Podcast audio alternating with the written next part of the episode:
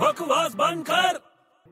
तू कभी high profile societies में गया है? मैं तो हाई प्रोफाइल सोसाइटी में ही रहता हूँ वाह अच्छा तुझे पता वहाँ गेट पे लिखा रहता है फेरी वालों को अंदर आना मना है हाँ वो तेरे जैसे लोगों को बाहर रखने के लिए लिखा जाता है हाँ एग्जैक्टली exactly. लेकिन एक फेरी वाला रहता है वो फिर भी अंदर घुस जाता है इलीगल है ये तो नहीं नहीं लीगली घुसता है कैसे वो बोलता है यहाँ लिखा है अंदर आना मना है लेकिन अंदर जाना तो मना नहीं है ना बकवास बंद कर